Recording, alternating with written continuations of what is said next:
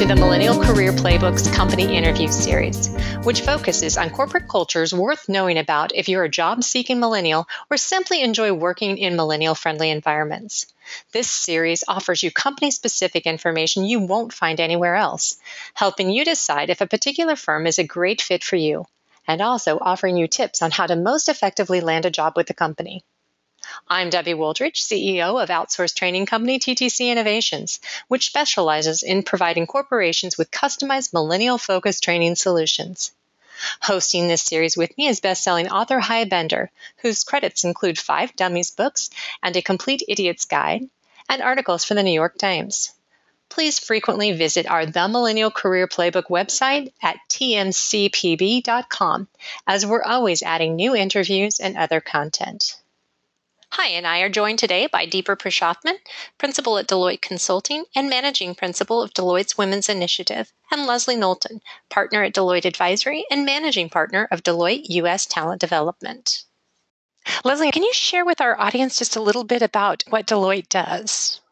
One of the big four accounting firms. But we're actually more than an accounting firm. We're one of the largest professional services organizations in the world, and we provide industry leading audit, consulting, tax, and advisory services to many of the most admired brands and clients, including 80% of the Fortune 500. So we're focused on reinforcing public trust in our capital markets, inspiring clients to make their most difficult, most challenging business decisions with confidence, and helping lead the way toward a stronger economy and a healthy society.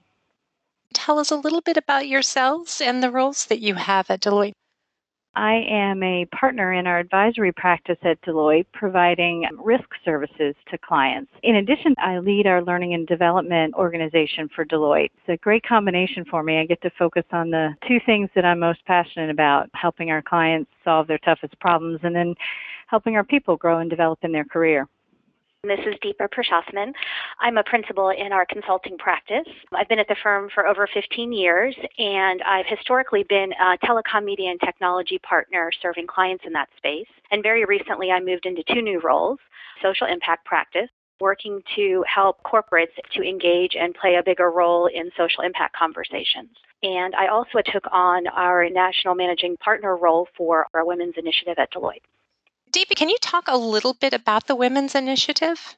Sure. The Women's Initiative was started over 20 years ago. It was started by our CEO at the time, Mike Cook, as a way to address the acquisition, the retention, and the advancement of women. He looked around the table and saw that his executive team and then the partnership didn't necessarily have the diversity or the gender representation that he thought it should have and the firm thought it should have. And so we put a lot of effort in kicking that off. We were the first big four firm to actually put that into place, and it's been a great and a really proud journey since then. Today, today, 20 years later, we're still having really passionate conversations about the retention and advancement of women. We're focused on a number of issues, and it's an interesting time to take on that role and place focus in this area because, especially as millennials come on and there's just general discussion in the larger community about the need for focus on women, we're finding that it's time to pivot some of our conversation, uh, not lose focus, but the conversation needs to evolve. Can you talk about some of the initiatives that Deloitte has put into place to help women who are interested in taking on a leadership role within your company? Absolutely. For us, as we think about development at Deloitte, there's no two people that learn in exactly the same way. So we provide a range of resources. Sometimes those are classroom programs, sometimes they're team based learning programs, and then we also have some online tools and support mechanisms. We try to help our professionals understand their strengths and their style and what drives them. For example, we have a tool that we call Business Chemistry, and it's a proprietary tool that we put together for really understanding and adapting working styles.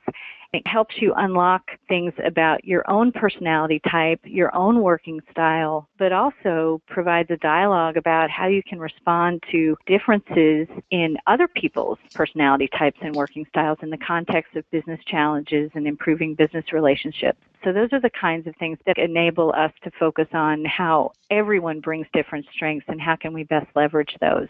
We also have a number of fairly intensive programs specifically to support high talent women in our organization for various phases in their career. These are customized by level. Many of them focus on the areas of leadership, of business development. We do a lot of work together around executive presence and again, individual strengths and negotiation skills as well. Can you share with us any examples of the team members who have taken part in this training and share how they've used that educational experience and support to get ahead in your company?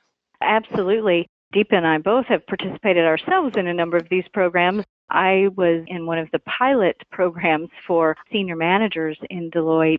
It was a program that was really intended to help us understand how we could better use our own styles in client relationships. And so we focused a lot on presence and influence, how to work together with your clients, how to build those relationships, not just into a transactional type of a service approach, but into a long standing client relationship. And I know for myself, it really helped me see some of the things that I could perhaps adjust to do a little bit differently depending on my client style, which ultimately did help me in having clients that I still work with today, building those longer standing relationships and connecting with them in a better way. I did the same program that Leslie's talking about. It's a program for some of our high talent senior manager women and when they're a few years away from being ready for the partner director process. And the idea is we want to pull this cohort together, have them have interesting conversations, help them focus on some of the things that they need to work on to get that next step in their career. For me, it was particularly timely and particularly interesting because it was the first time I'd been in a room with other women who had spent their career at Deloitte and were struggling with some of the same issues I was struggling dealing with as far as balance, as far as is this a career that, that you want to make your life around, as far as how to make it all work, and especially around leadership style. I think at that point in my career, I was still defining my leadership style and, and trying on a number of different things. The program was unique and really helpful in that you're signed an outside executive coach, which is just a really helpful thing at that point in your career when you're grappling with those kinds of topics. It's also a great learning experience because we came together five times throughout the year for two or three days at a time in a room with other women where we could have a dialogue about the things we were working through. And for me, the big aha was I learned that some of the things I was struggling with were the same things that these other women were struggling with. And I think at that point in my career, I had a lot of questions on whether or not I was part partner material, whether or not I was ready for the path.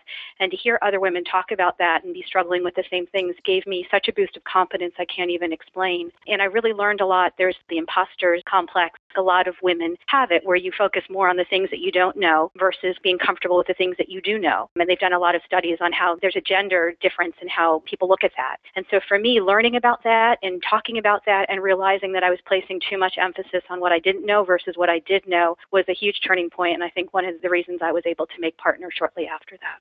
Deepa, you tell a story about shortly after you made partner, your first consultation, and how it didn't go the way you expected. I'd love for you to share that story with us. Sure. I was a relatively new partner. I was maybe a few months into being partner. It was an interesting time. It was in the downturn in the economy, and so there weren't as many projects as before. So many of us were looking for new clients and looking for new opportunities. And there was an opportunity at a client where we had not traditionally done a lot of work. I had secured a meeting with the chief technology officer, the CTO. Prior to that meeting, I was given a lot of feedback that this particular officer didn't like consultants, was a very strong personality, was big brash, the traditional CTO of a tech company, just very hardcore um, engineering background, and just didn't have a lot of patience for frills or details. And that's not necessarily my space. I'm not an engineer by background. I do a lot of strategy work for large telecoms and large media companies. So slightly different background. And so I got the meeting, which was its first success, and everyone was really excited. And then as I'm preparing for the meeting, I get all that feedback I just shared, and it was pretty overwhelming. So then I actually go to the meeting, and I'm waiting for him to be ready and to take the meeting, and I'm standing outside, and he motions that he's ready, and his assistant lets me into the room, and I don't even make it to the chair, which is three feet into his room before him saying, "You're who I have the meeting with. Are you sure you're who I have the meeting with?" And I kind of looked at him and, and said, "Why? Why are you asking me that question?" And he said, "Because if I had a daughter." Which I don't, but if I did, she would actually be older than you. What could you possibly have to share with me? And it was one of those defining moments in my career because if you could see my throat at the time this big lump I swallowed to try and find courage from somewhere, ground myself in my feet so I can answer him back in a, in a strong voice versus the, oh my God, what am I going to say voice that I hear going on in my head. And I said, give me 15 minutes. And if I don't say something helpful, I'll give you back the rest of the 45 minutes. We had an hour scheduled. And he ended up meeting with me for over two hours. And he ended up being one of my biggest clients and one of our biggest projects for the next few years in our telecom portfolio. And the reason that it went so well is because in that moment I realized I didn't have the gray hairs or years of experience that he was maybe expecting. I didn't have the engineering or technical depth that he was expecting. But what I did have is the ability to tell him things that he hadn't been hearing. Because of his personality, I think a lot of people shied away from telling him the truth because he tended to shoot the messenger. And so I was very direct and open, and he found that refreshing and he learned some of the challenges that people were facing and the company was facing. And we built a really strong, trusted business relationship in just a few minutes that became one of my strongest client relationships to date. So it was a really exciting experience, but also a defining experience in that in that moment, I really came into my own and defined my leadership style that I still use today, both internally with our Deloitte leadership team, but also externally with my clients. It's a style of being really direct and being really open, of finding a way to provide feedback to executives that don't always get it because sometimes they're removed from their day to day people and some of the day to day issues. And a lot of what they hear gets sanitized before it gets to them. And that ability to tell the truth, but in a way that is palatable I call it telling someone their baby is ugly, but having them listen to you is how I've built a career. And it happened in those moments, which were pretty scary moments early on in my partnership. Uh, thank you so much for sharing that. And you also said something about accepting that you're a five foot Indian woman. Do you know what I'm referring to there? Yeah, I mean, I don't necessarily fit the mold of what people think a leader or an executive is going to look like. I've had challenges early in my career within the firm, and I've had challenges sometimes when I walk into clients, even today. I'll walk into a very senior executive's office, and I think because of my height, I'm 5'1, and also because of what I call the Asian curse, I look younger than I am. Sometimes people question my seniority or how could I possibly give advice on the things I'm giving advice on. That used to be a really big chip that I used to carry around, and I've learned over the years to let it go that you can't really manage how people see you or what they make up about you, but you can absolutely influence what they think when you leave a room. And that's the advice I give a lot of my mentees. Don't focus so much on what people think when you walk in. I mean, control what you can control and be conscious of it, but focus more on what you say in the room so that changes.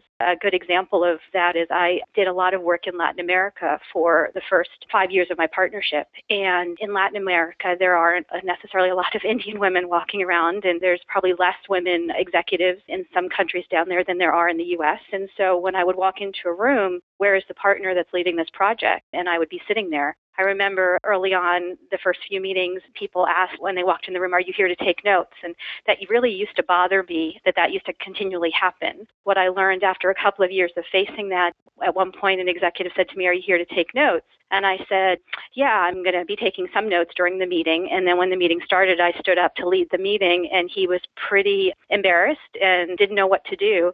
But I actually used that to my advantage to take control of the meeting and make sure that it went in the way that we needed it to go. So, as opposed to fighting every perception or fighting the things that society believes on what leadership looks like or what executives look like, I've over time, and it's taken me a long time, but I've started to let go of some of the frustration I feel with that and realize it's more about them than it is about me and take a much more positive and healthy attitude about it and be more observant about it versus trying to take that in as my challenge or my issue.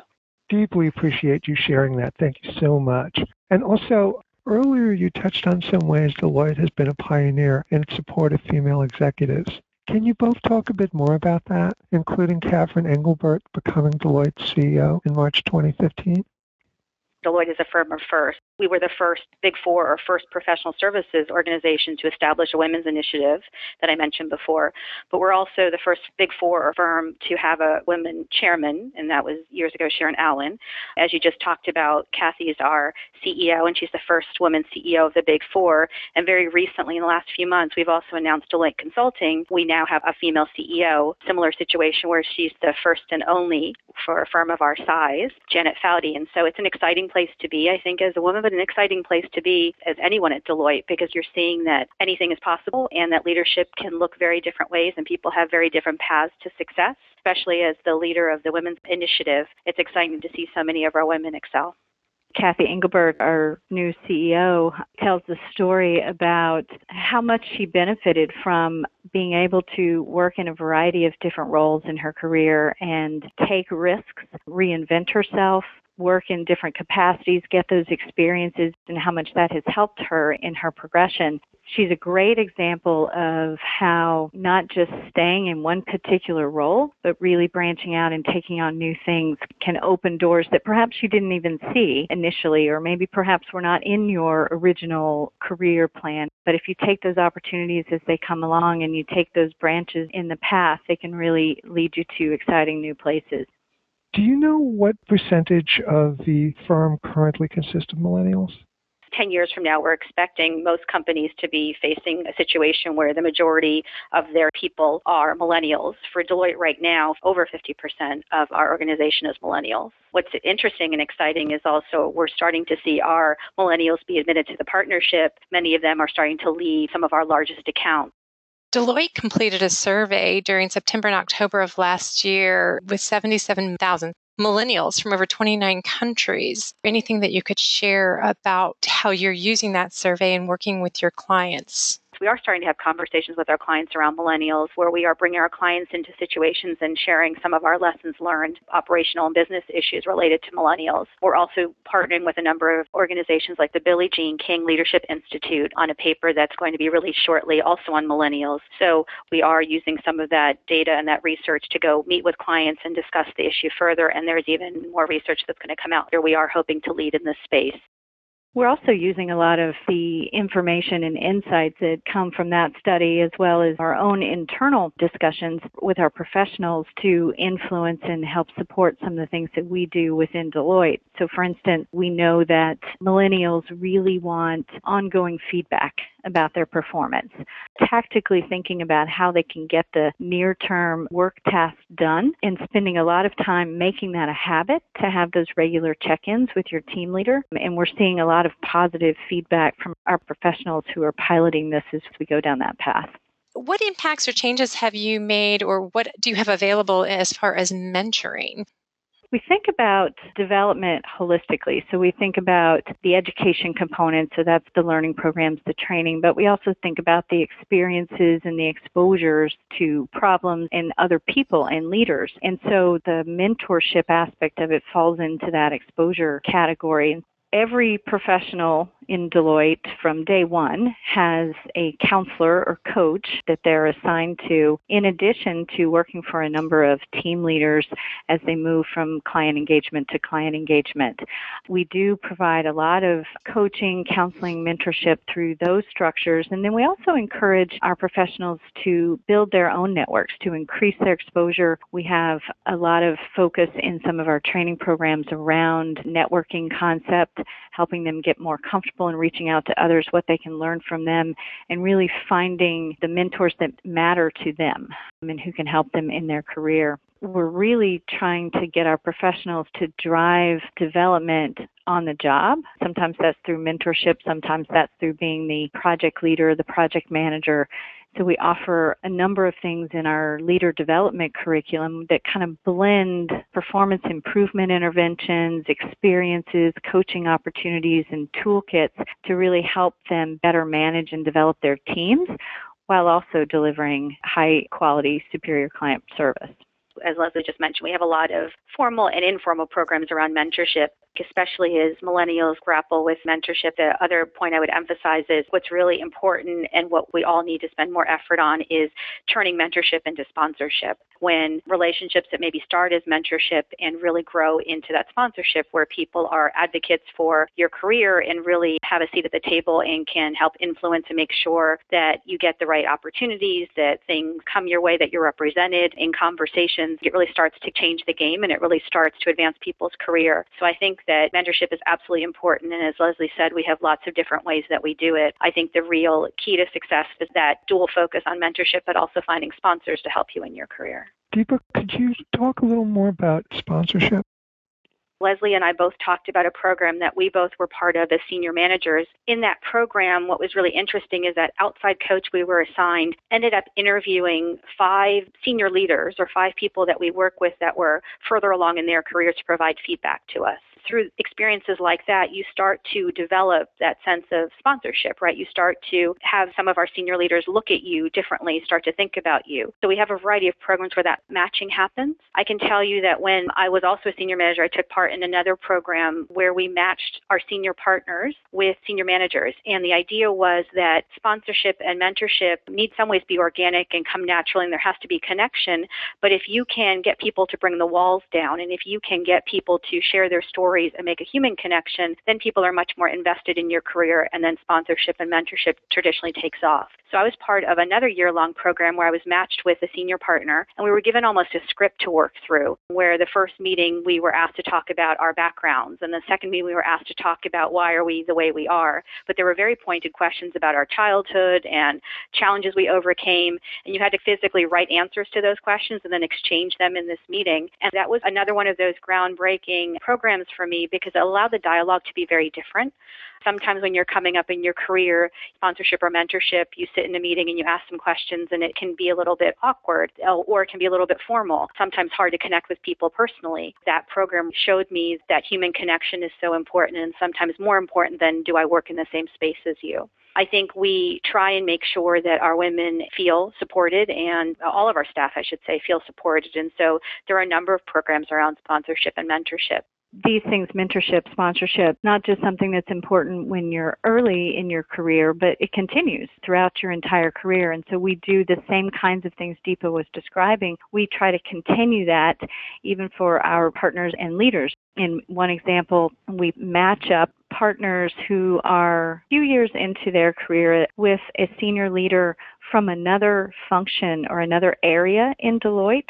So we partnered them together to help bring another sounding board, another person who can help think through things with you, help provide that guidance, leverage their experiences and the things they've learned, but also to bring you a perspective outside the day to day world and group that you work with most closely. And what I found in going through that program myself was the counsel and the advice that the senior partner that I was working with provided to me was really interesting to think about how it was different in some cases from what I had originally been thinking, just focus on the impact in my particular area.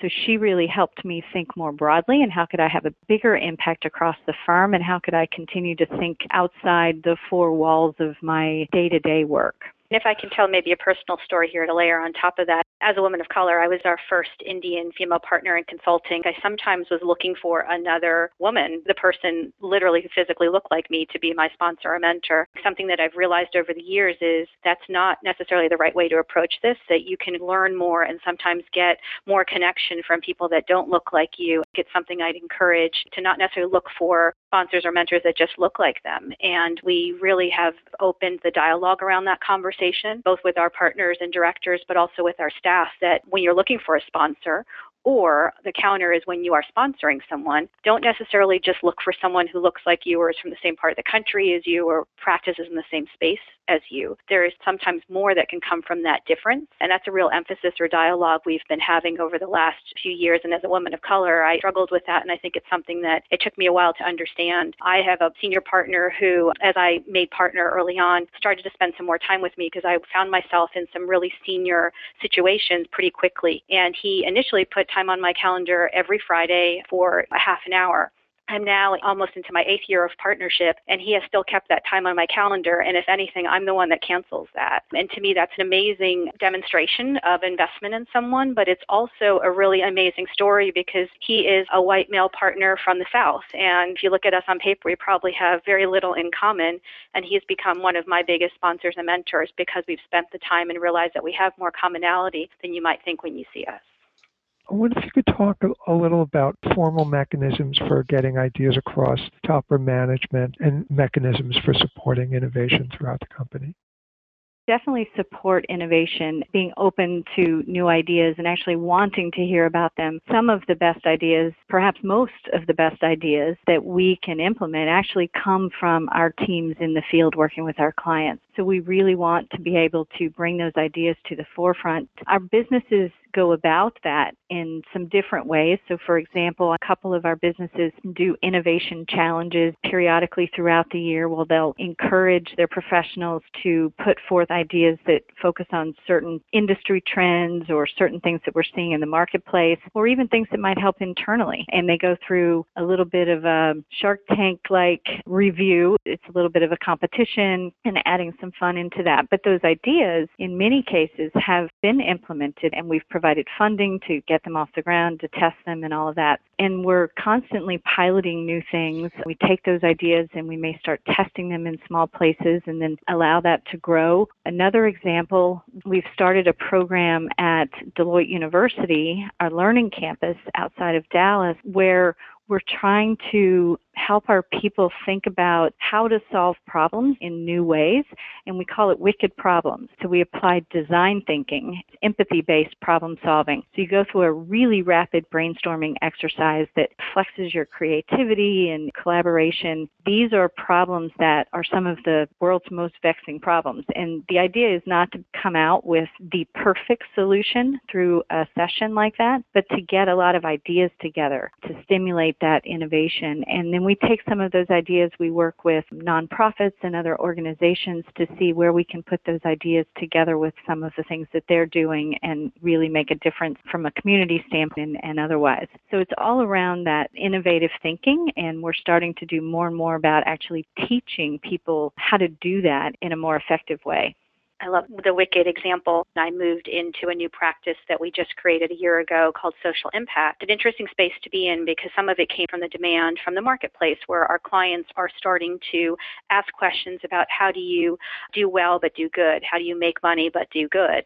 Um, and it's starting to be a growing conversation in commercial or corporate America. What's interesting is the other reason for that practice coming into play was feedback, especially from our millennials who wanted to really start to talk about and put energy and build a career around solving some of the world's biggest problems, some problems that require different thinking. And so I find myself in a daily conversation that feels very different than some of the other spaces I've played in historically. And I think the fact that the practice was created really speaks to the fact that our company and, Deloitte really listens to what staff want and what staff need. The creation of the service line is a real great example of us understanding that our millennials want to do different purpose driven work knowing the work that you do with your clients and some of the intensity around all of the things that go into working with a client, are there any processes or things that Deloitte has put into place to help an employee with that work life balance? Sure. As you mentioned, we have clients who have high expectations, but we have put something in place called empowered well-being. And that's an approach where we want to give people the support and the flexibility to make daily choices on what gets them energized, what gets them excited. We obviously have or provide market leading benefits on things like flexible PTO and sabbatical options, well-being subsidy that covers the cost of gym memberships and things like that. Empowered well-being is part of our consciousness and it's part of something we think about every day that we realize we're going to be our best professionally when we are our most fulfilled and best personally and emotionally and spiritually. And finding that balance and making sure that people place emphasis on figuring out that balance is core to our culture and really where we are reinvigorating the conversation and placing a lot of emphasis. How many people apply for jobs at Deloitte annually? And how many are hired? We are always looking for the very best talent and we're selective in who we hire. So the numbers are a bit staggering actually. We receive about 500,000 job applications a year. God. And we uh, we hire 4 to 5% of them. So we do get a lot of interest, which is fantastic and try to spend a lot of time in our recruiting process finding the ones that we think are going to be the best fit with us. Wow, that is very impressive. Given that, one of the things that we like to do is help our listeners find avenues into the companies that we've interviewed. What are some things that our audience could do to help them have better odds of hitting into that 4 or 5% that get hired? We're really looking for people who are able to walk into a room and gain credibility and present their ideas. We want creative thinking. We were just talking about innovation and how important that is to us. So I think it's not so much about having the perfect resume. It's about demonstrating how you can think analytically, how you can solve problems, how you can demonstrate leadership abilities, how do you build relationships that are based on trust someone who has a passion for learning. I mean, I've changed paths, reinvented myself, do different things throughout the course of my career at Deloitte. And so we want people who are open to those things, who can take advantage of those opportunities and always wanting to learn and grow and develop. So if you can demonstrate that in some of the things that you've done in the past or in the conversations using examples to talk about where your passions and what you really want to do in those areas, those would be tips that I would share with somebody who's interested in talking with us. I would add one more thing. Although some of the conversation we've talked about today has been around millennials, I also think one of the places where we are putting a lot of energy is around experienced hire recruiting. And in that space, we are starting to look very openly at all candidates and really looking for the right experiences, the right industry experiences, especially as we look to fill roles. And so we have a real focus around hiring more experienced women in particular. And so I would really encourage people to take a chance. We are really looking for different experience and looking for industry experience in ways that maybe we haven't always looked as widely before. And so even though those numbers are staggering, I would really encourage people who are interested in Deloitte to apply, especially if they have that experience under their belt. Does Deloitte offer opportunities for internship for maybe some college students to get in the door? We do. We have a number of internship programs across the various businesses in Deloitte. We actually have a number of what we call early identification programs. So we go onto college campuses in front of recruits and really try to help them see the types of things we do in Deloitte and also introduce them to our culture and the, types of people that work here. For instance, last year, close to 4,500 interns and early identification candidates participated in several recruiting conferences and programs, some of which we have at Deloitte University. So we definitely focus on internships. We try to help the students learn a bit more about business and soft skills and get some firsthand experience around the things that we do through either the conferences and our internship programs as well. And then, what tips could you offer somebody once he or she has been hired by Deloitte to enjoy a long and successful career there at the firm? First of all, figure out what you like to do. And if you don't know, be willing and be open to trying a number of different things. I also think it's important to speak up and to really voice your thoughts and make sure the things that you like and if you have different feedback in a client situation that you speak up. The third thing is finding your way. One's career is really one's own responsibility, and obviously Deloitte is here to help you, but own that responsibility.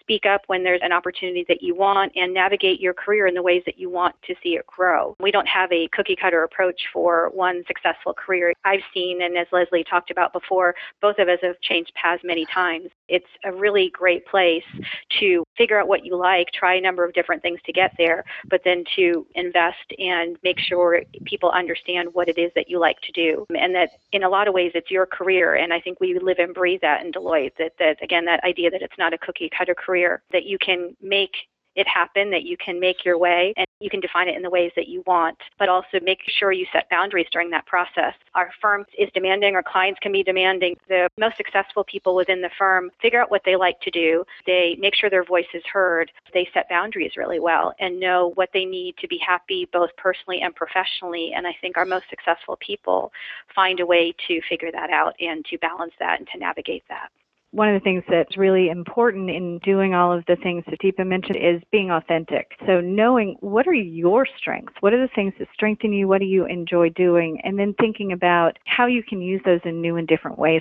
You can take advantage of the support and the resources and the colleagues and the mentors you have here at Deloitte, but figuring out where your own strengths are, that way you can drive your career in the way you want to go and you can be your authentic self and not trying to fit yourself into something that perhaps might be good for someone else, but it's not necessarily aligned to the things that really energize you. So I think that's really important as well. Leslie and Deepa, we deeply appreciate your wisdom and knowledge that you shared and how open you were with us. So enormous thanks. Leslie and Deepa, thank you so much for sharing with us the culture, the commitment to the growth and the success of each person the firm supports. We really appreciate you sharing all the information about Deloitte with us and for being so open with us and sharing the great stories. Thank you so much for including us. It's really been a pleasure to speak with you today. Thank you so much for the opportunity. It was a pleasure to speak with you as well. Hy, and I thank you for listening to this interview. Please frequently visit our The Millennial Career Playbook website at tmcpb.com, as we're always adding new interviews and other content designed to help you find a job or enhance your career.